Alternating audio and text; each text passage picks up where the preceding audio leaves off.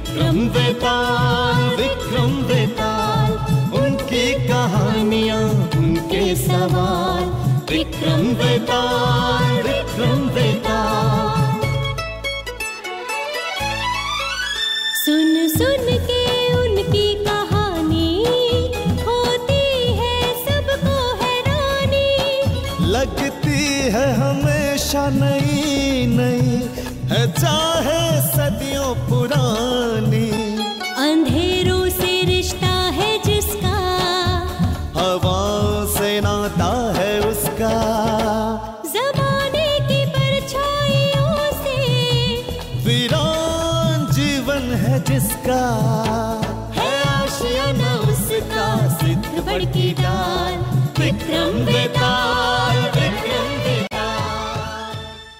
नमस्कार श्रोताओ। संजय और मैं राधिका हम एक बार फिर आपके बीच उपस्थित हैं आपका मनपसंद कार्यक्रम लेकर जिसका नाम है विक्रम वेताल सबसे पहले हम अपने श्रोताओं का कार्यक्रम में स्वागत करते हैं अभिनंदन करते हैं। श्रोताओं अपने कार्यक्रम में हम आपको सुनवाएँगे विक्रम वेताल से एक नई कहानी। जी हाँ श्रोताओं इसके साथ ही वेताल का प्रश्न और राजा विक्रम का उत्तर। जिसमें है आपके लिए मनोरंजन ज्ञान और शिक्षा का भंडार। तो देर कैसी? इस बात का जवाब तो मिलने ही वाला है।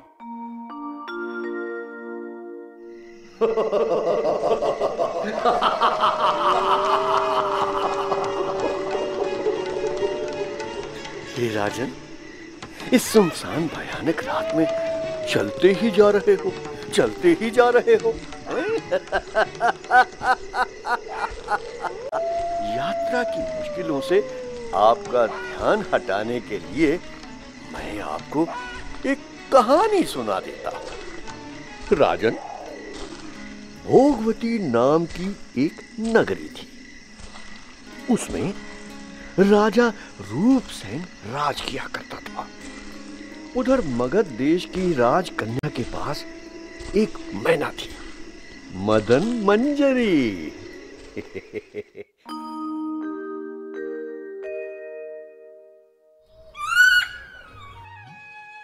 बता मेरी प्यारी मैना? कौन बनेगा मेरे हृदय का स्वामी। किससे होगा मेरा ब्याह? भोगवती नगर के राजा रूपसेन के साथ होगा। सच? हे राजन रूप से और चंद्रावती का शुभ लगन में धूमधाम से विवाह हो गया।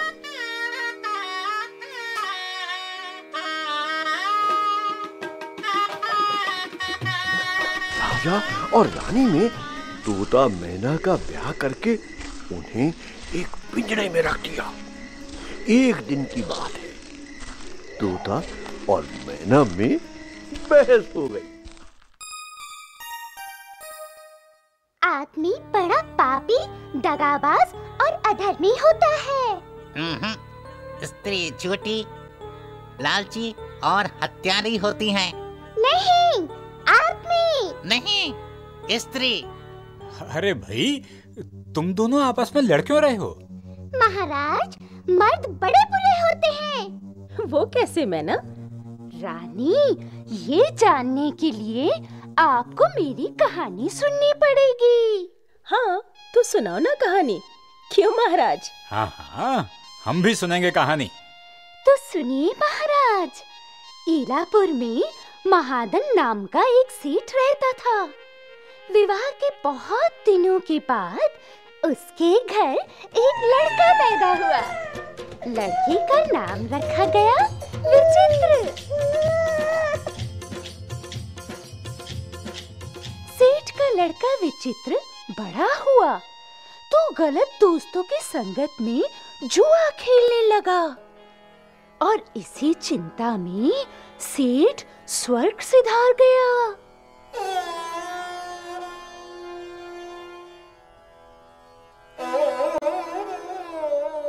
पिताजी तो अब रहे नहीं।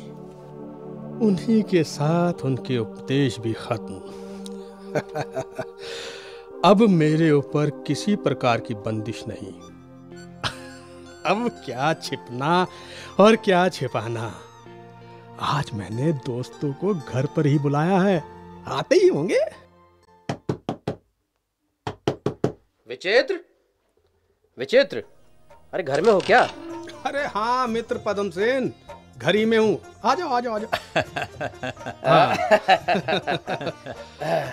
भाई आज महफिल में खूब रंग जमेगा।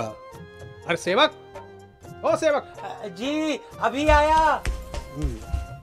जब तक जलपान का प्रबंध होता है तो क्यों ना एक एक बाजी हो जाए? हाँ ज़रूर ज़रूर पद्म सेन ज़रूर। जुए की वो महफिल तभी खत्म हुई जब दोस्तों ने सेठ के लड़के का सारा धन और घर बार जीत लिया।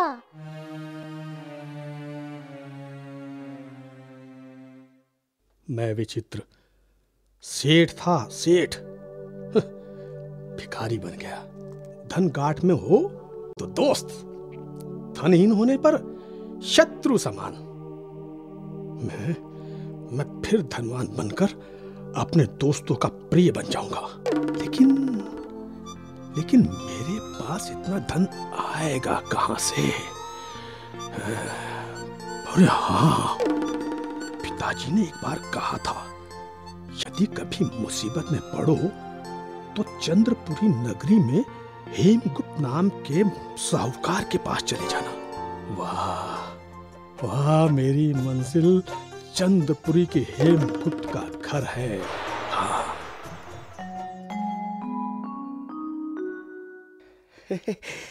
विश्वास नहीं हो रहा कि महाधन की मृत्यु हो गई। बहुत ही नेक इंसान था वो। जी अब होने को कौन टाल सकता है? पिताजी के ना रहने से मैं मैं एकदम अकेला रह गया हूँ। अनाथ हो गया हूँ। ऐसा मत कहो विचित्र। इस धरती पर कोई अनाथ नहीं। सबका अनाथ ऊपर वाला है। अच्छा तुम ये बताओ मेरे पास कैसे आना हुआ? जी पिताजी की मृत्यु के बाद उनका कारोबार मैंने संभाला लेकिन लेकिन लौटते समय समुद्र में ऐसा तूफ़ान आया ऐसा तूफ़ान आया मेरा सारा धन समुद्र में डूब गया और और मैं जैसे तैसे यहाँ आ गया। तुम चिंता मत करो बेटा मेरे घर को भी अपना ही घर समझो। जी जी आपका बड़ा उपकार रहेगा। मुझे तो मुँह मांगी मुराद मिल गई।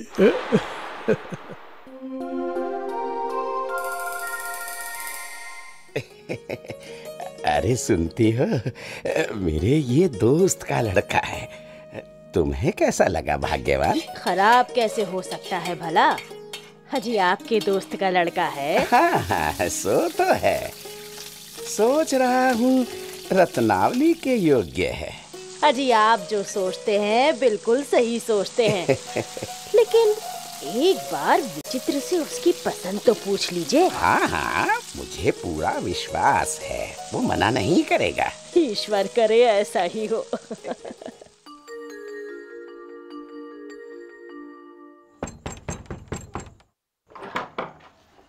आप बैठिए बैठिए हेम हेमगुप्त जी बैठिए। बैठता हूँ विचित्र बैठता हूँ। विचित्र मेरी एक पुत्री है रत्नावली। यदि तुम तैयार हो तो मैं उसका विवाह तुमसे करना चाहता हूँ। अरे वाह है? मैं तो चोरी करना चाहता था। और ये सेठ ये सेठ मुझे अपना दामाद बनाना चाहता है। क्या सोचने लगे? देखो तुम्हारे ऊपर कोई दबाव नहीं है नहीं नहीं नहीं कैसी बात कर रहे हैं आप? ये तो मेरे लिए बड़े सौभाग्य की बात है। चलो अच्छा हुआ। तुम्हारी सहमति मिल गई। अब मेरा मन हल्का हो गया। इस पूर्णिमा की रात तुम्हारा रत्नावली से विवाह होगा है?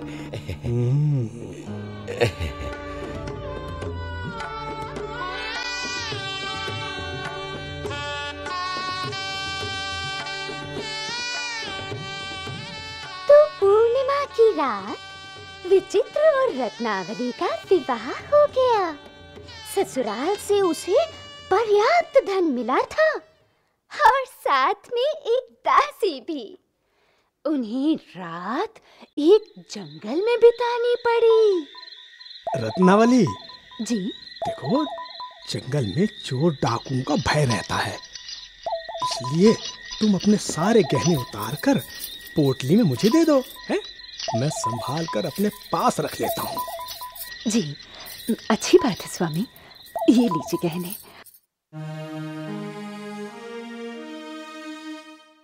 दोनों गहरी नींद में सो गए। सारा धन और गहने मेरे पास है। इन दोनों को सोता छोड़कर फरार हो जाता हूँ। हाँ ये ठीक रहेगा। मालिक आप कहाँ जा रहे हैं?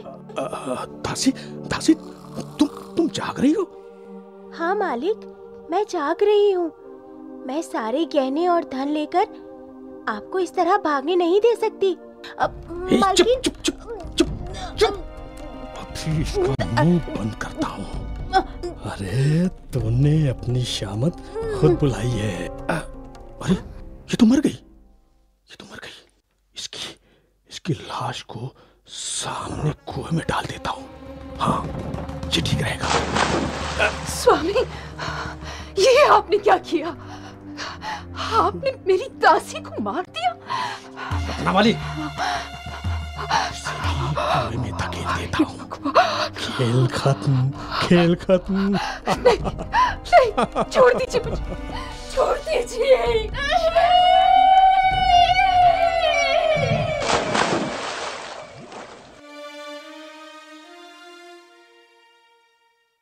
वहाँ से एक राहगीर गुजरा। कुएँ से रत्नावली की आवाज़ सुनकर उसे कुएँ से निकाला और उसके घर पहुँचाया पिताजी पिताजी वो जंगल में डाकू मिल गए थे ना पिताजी? क्या बेटा? हाँ पिताजी डाकू ने सारा धन और मेरे सारे गहने भी लूट लिए। अरे मेरे साथ जो दासी थी उसे मारकर कुएँ में फेंक दिया पिताजी। और मेरे पति का कुछ अता पता नहीं है। तो चिंता मत कर रत्नावली। ईश्वर पर भरोसा रख। तेरा पति सही सलामत लौट आएगा।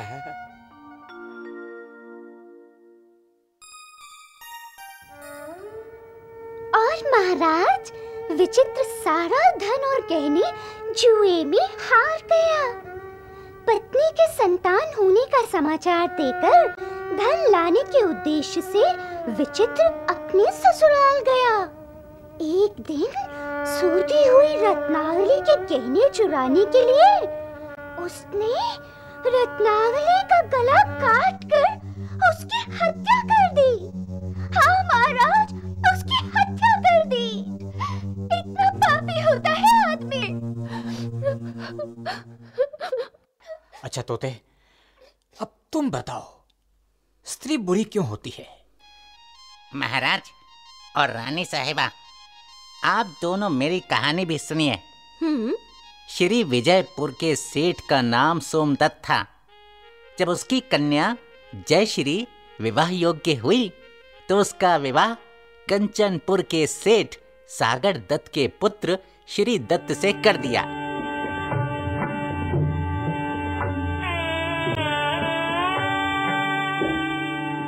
विवाह के बाद श्री दत्त व्यापार के सिलसिले में बाहर चला गया। एक बार जयश्री अटारी पर खड़ी थी तो उसने एक आदमी को देखा और उस पर मोहित हो गई।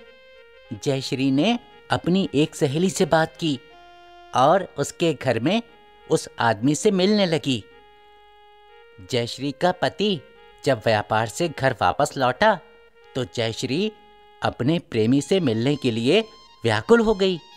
रात में जब उसका पति सो गया तो वो दबे पाँव घर से बाहर निकली और अपनी सहेली के घर की ओर चली।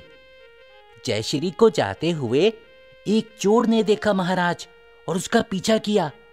सहेली के घर में आदमी मरा पड़ा था। जयश्री उसके पास पहुँची कि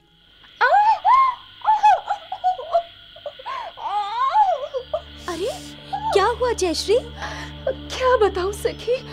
आँगन में पीपल के पेड़ पर बैठे भूत ने मेरी नाक अपने दांतों से काट ली। चुप हो जा जयश्री। इससे पहले कोई आए मेरी बात ध्यान से सुन। भूल। इसका सारा इल्ज़ाम अपने पति पर लगाकर उसे फंसा दे।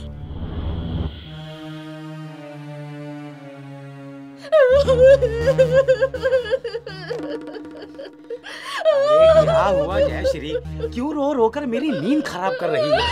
क्या हुआ बेटी? हैं? कोई दुख हो तो हमें बताओ। हाँ बेटी मैं तेरी सास हूँ और सास माँ के समान होती है। बता तुझे क्या दुख है? यही देखिए माँ जी यही देखिए मेरे पति ने अपने दांतों से मेरी नाक काट ली। अब मैं कोतवाल बुलाऊँगी। अपने पति को सूली पर चढ़वाऊँगी।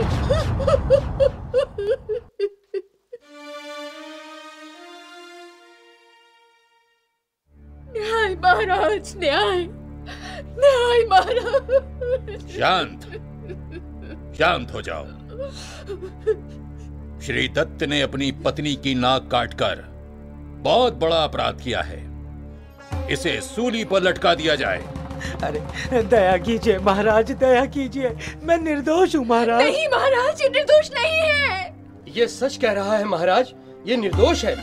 अपराधी इसकी पत्नी जयश्री है। नहीं मैं अपराधी नहीं हूँ महाराज। शांत। तुम कौन हो? महाराज मैं एक चोर हूँ। ये स्त्री अपने घर से निकली और अपने प्रेमी के पास गई। उसी प्रेमी ने इसकी नाक काट दी है। नहीं महाराज नहीं। ये झूठ बोलता है। महाराज यदि आपको प्रमाण चाहिए तो अपने सैनिक जयश्री की सहेली के घर भेज दीजिए। हम्म, हम सत्यता का पता अवश्य लगाएँगे। महाराज राजा ने अपने सैनिक जयश्री की सहेली के घर भेजे तो चोर की बात सत्य निकली और राजा ने जयश्री को गधे पर बैठाकर नगर में घुमाने का दंड दिया। अब आप ही बताएँ महाराज। हम्म।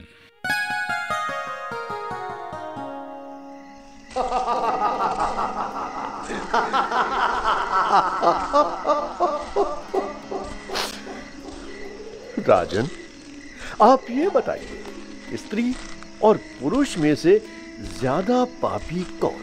अगर मेरे प्रश्न का उत्तर जानते हुए भी नहीं दोगे तुम्हारा सिर कटकर टुकड़े टुकड़े हो जाएगा।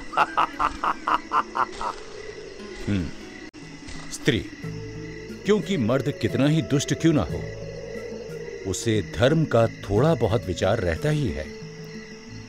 किंतु स्त्री स्त्री को धर्म का विचार नहीं रहता। इसलिए मेरी दृष्टि में स्त्री अधिक पापी है।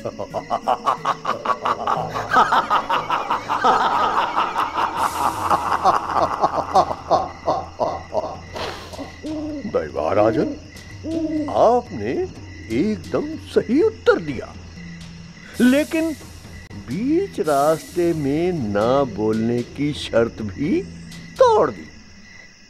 मैं आपको छोड़कर जा रहा हूँ। राजन राजन मैं, मैं आपको छोड़कर जा रहा